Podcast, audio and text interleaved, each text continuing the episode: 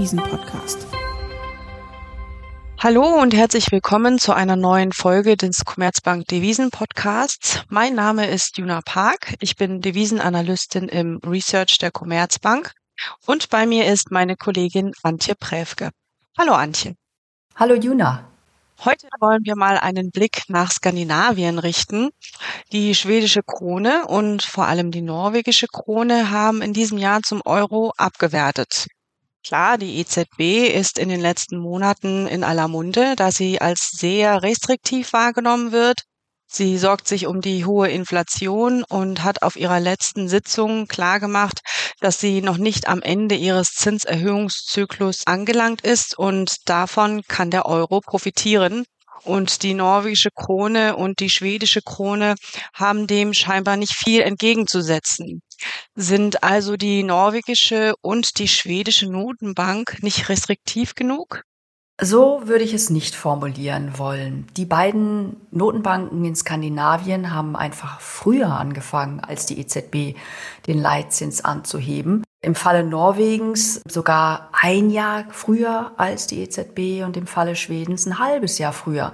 Deshalb sind sie jetzt auch in einer ganz anderen Phase im Zyklus. Sie sind schon weiter, weil sie vorher angefangen haben.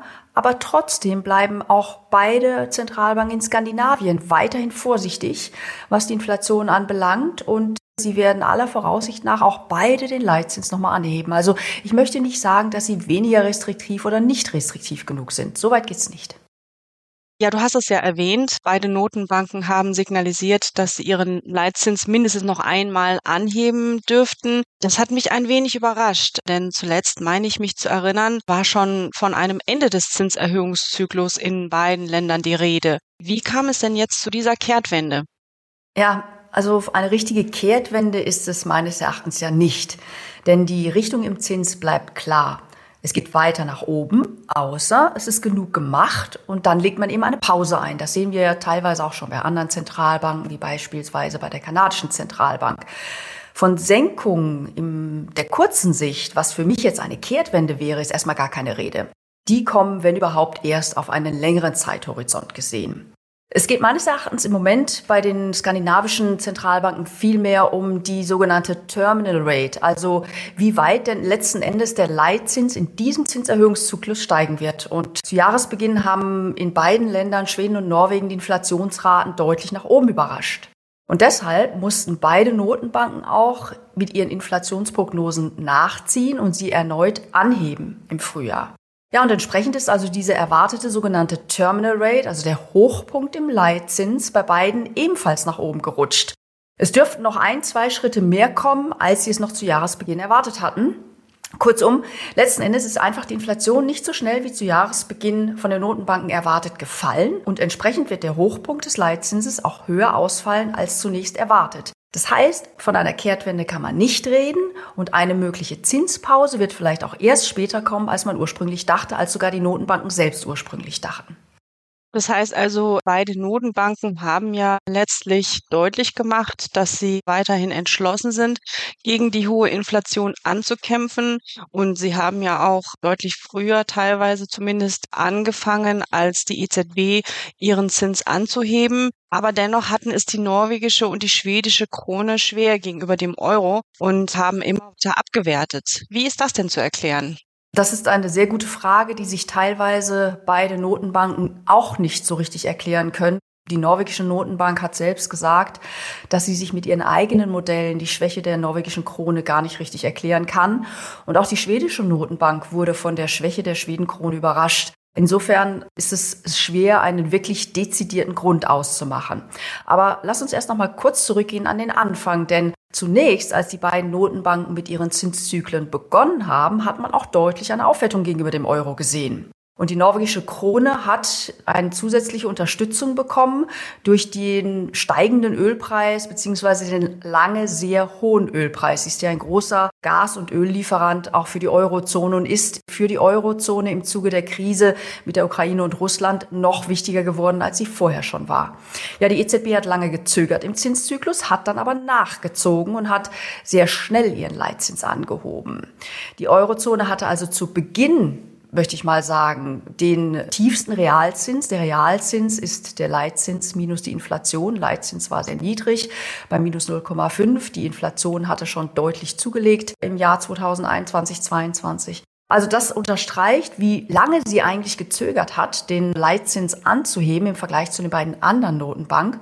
Und das hätte eigentlich den Euro noch viel stärker abwerten lassen können gegenüber den skandinavischen Währungen zu dem damaligen Zeitpunkt. Ja, und was kam dann? Die E Z B hat, wie gesagt, sehr schnell nachgezogen, hat ja massiv den Leitzins angehoben in mehreren fünfzig Basispunkten Schritten, also hat da sehr schnell aufgeholt zum einen. Zum anderen fiel auch der Ölpreis dann wieder, als die große Krise vorbei war, was der norwegischen Krone gerade einen zusätzlichen unterstützenden Faktor entzog.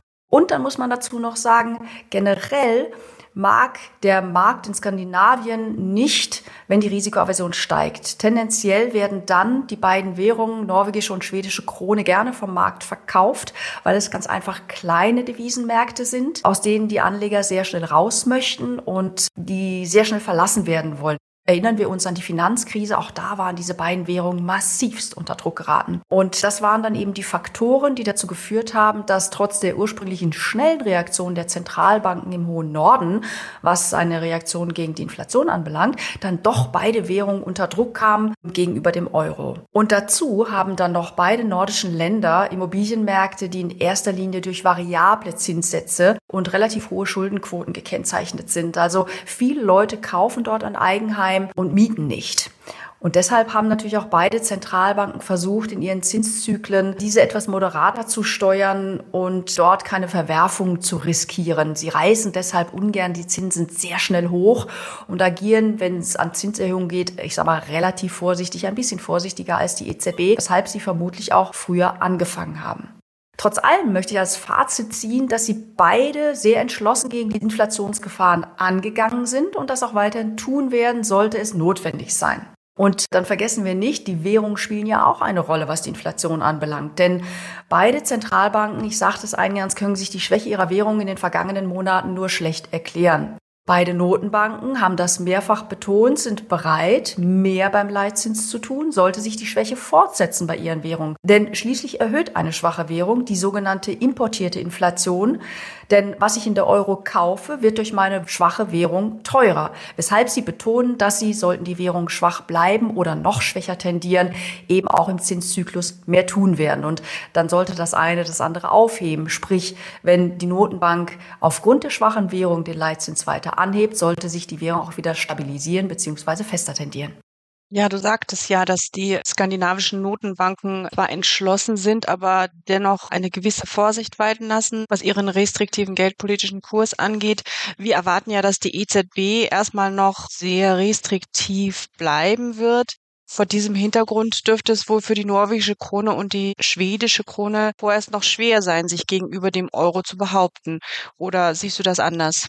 Nein, du hast vollkommen recht. Derzeit wird die E Z B am Markt einfach als die restriktivere Zentralbank wahrgenommen, obwohl sie ja eigentlich am Anfang am längsten gezögert hatte, den Leitzins anzuheben. Die Norges Bank war ein Jahr früher dran, die Riksbank ungefähr ein halbes Jahr früher. Und dazu kommt dann noch, dass sich im Moment seitens der E Z B auch in erster Linie die Falken, also die restriktiven Mitglieder im Rat zu Wort melden. Man hört eigentlich fast nur noch diese Wortmeldungen seit einiger Zeit. Der Markt preist im Moment noch zwei weitere Zinsschritte für die E Z B ein, zweimal fünfundzwanzig Basispunkte. Aber das könnte unseres Erachtens etwas zu viel sein. Also unsere Volkswirte rechnen nur noch mit einem Zinsschritt. Das heißt, der Markt ist da vielleicht auch ein bisschen zu weit in seinen Erwartungen gelaufen. Das ist das eine. Und das andere wird natürlich auch in der Eurozone irgendwann der dämpfende Effekt der vergangenen Zinssenkungen zu spüren sein. Hier sind die Zinsen relativ schnell recht stark gestiegen und das drückt auf die Wirtschaft, das drückt auf die Kreditvergabe. Das heißt, nicht nur in den U S A oder auch in den skandinavischen Ländern wird das zu spüren sein. Auch hier werden sich die Konjunkturdaten entsprechend dann etwas abdämpfen, etwas absprechen. Und das wird dann den Tauben im E Z B-Rat irgendwann wieder mehr Aufwind geben. Der generelle Wortlaut seitens der E Z B dürfte sich eben nicht mehr ganz so restriktiv anhören, sondern auch eher in Richtung, wir könnten jetzt langsam eine Pause einlegen, tendieren. Und deshalb haben meines Erachtens auch die skandinavischen Währungen mittlerweile ihre Tiefs gesehen. Also beide Zentralbanken sind in ihrem Zinszyklus weiter, aber sie werden nicht sofort pausieren. Auch sie werden ihn weiterführen. Wir werden sicherlich in Norwegen und in Schweden mindestens nochmal einen Zinsschritt sehen, ähnlich wie in der Eurozone. Und wir werden noch mehr sehen, sollten die Währungen schwach bleiben. Außerdem darf man auch nicht vergessen, selbst wenn der Ölpreis jetzt wieder schwächer gelaufen ist, weil der Hochpunkt der Krise mittlerweile an den Energiemärkten vorüber ist und wir dem Sommer entgegengehen, trotzdem bleiben natürlich die Einnahmen für Norwegen aus dem Öl- und Gassektor sehr, sehr hoch, was weiterhin für eine recht gute wirtschaftliche Performance Norwegens spricht. Norwegen bleibt halt einfach ein wichtiger Energielieferant für Europa. Also ich gehe davon aus, dass die Tiefs mittlerweile gesehen sind bei den beiden Währungen. Okay, also die Tiefs sind gesehen, aber heißt es dann auch, dass sich die beiden Währungen gegenüber dem Euro erholen können in den nächsten Monaten? Ich denke kurzfristig, solange die E Z B als die restriktivere Zentralbank gesehen wird, ist es noch schwierig, ganz kurzfristig. Außerdem müssen wir noch so ein bisschen auf die Risikoaversion achten. Wir haben ja zum einen jetzt auch das Thema, wie sieht es mit der Schuldengrenze in den U S A aus? Das sind alles so Themen, die unterschwellig am Markt ein bisschen auf die Stimmung drücken. Und dann ist es für die skandinavischen Währungen generell schwierig, an Wert zuzulegen. Aber ich denke, es ist eine allmähliche Aufwertung gegenüber dem Euro möglich. Das wird langsam gehen, meines Erachtens. Aber wenn in der Eurozone auch die Inflation im Griff ist, können auch irgendwann die Notenbanker in der Eurozone sagen, jetzt wird langsam der Zinszyklus zu Ende gehen, wir müssen mal pausieren. In den skandinavischen Ländern könnten auch erste Zinssenkungen kommen, wenn die Inflation im Griff ist. Bei den Norwegern denke ich eher als bei den Schweden, da die auch sehr deutlich früher im Zinszyklus waren. Dann könnte man wieder sagen, ja, aber wenn dann die E Z B pausiert und die beiden schon wieder senken, dann könnte doch auch wieder der Euro stärker gehen. Ja, das ist ein Argument, aber wir denken, mittelfristig wird die E Z B einfach nicht restriktiv genug sein. Das heißt, sie wird nicht ausreichend den Leitzins angehoben haben, um das Inflationsziel wirklich zu erreichen. Die Inflation wirklich auf das Inflationsziel zu drücken. Und das erodiert dann mittelfristig die Kaufkraft des Euro und dürfte dann auch gerade im kommenden Jahr gegenüber der norwegischen und der schwedischen Krone Druck ausüben auf den Euro. Insofern, ich sehe Aufwärtspotenzial in norwegischer und schwedischer Krone, aber sehr langsam. Dennoch, mittelfristig wird der sogenannte Realzins in Norwegen und Schweden sich besser entwickeln als in der Eurozone. Das ist eine langsame Entwicklung und die Risikoaversion kann jederzeit einem einen Strich durch die Rechnung machen. Darauf muss man definitiv achten. Dennoch sehe ich moderates Aufwärtspotenzial in den kommenden Quartalen der schwedischen und der norwegischen Krone gegenüber dem Euro. Noch eine allerletzte Frage, die ich hätte. Es stand doch mal vor x Jahren zur Debatte, dass Schweden dem Euro beitritt. Wie ist denn da aktuell der Stand der Dinge? Das ist eine sehr, sehr gute Frage, denn ich würde sagen, still ruht der Fjord an dieser Stelle, was das Thema anbelangt, und zwar schon boah, gute zwanzig Jahre lang. Wie war es denn damals? Ganz kurzer Rückblick. Eigentlich hat Schweden mit den Maastricht-Verträgen mit unterschrieben, dass sie den Euro irgendwann einführen werden. Lediglich Dänemark hatte ja damals eine sogenannte Opt-out-Option ausgehandelt und muss nicht beitreten. Schweden eigentlich schon. Also müsste Schweden irgendwann dem Euro beitreten. Dennoch gelten auch hier diese normalen Kriterien. Wir haben es ja gerade bei Kroatien gesehen. Die sind Anfang des Jahres der Eurozone beigetreten. Das Land muss erst verschiedene Bedingungen über zwei Jahre hinweg erfüllen, was beispielsweise die Inflation anbelangt, was die Staatsfinanzen anbelangt. Und wenn dieser Prozess angestoßen wird, dann erst fängt diese zweijährige Phase an. Dieser Prozess ist noch lange nicht angetreten bei den Schweden. Außerdem hat Schweden in einer Volksabstimmung zweitausenddrei eine deutliche Mehrheit erzielt, dass die Euro-Einführung abgelehnt wird. gelehnt wird. Und insofern ist das derzeit überhaupt kein Thema und ich bin gespannt, wann es wieder mal hochkommen könnte.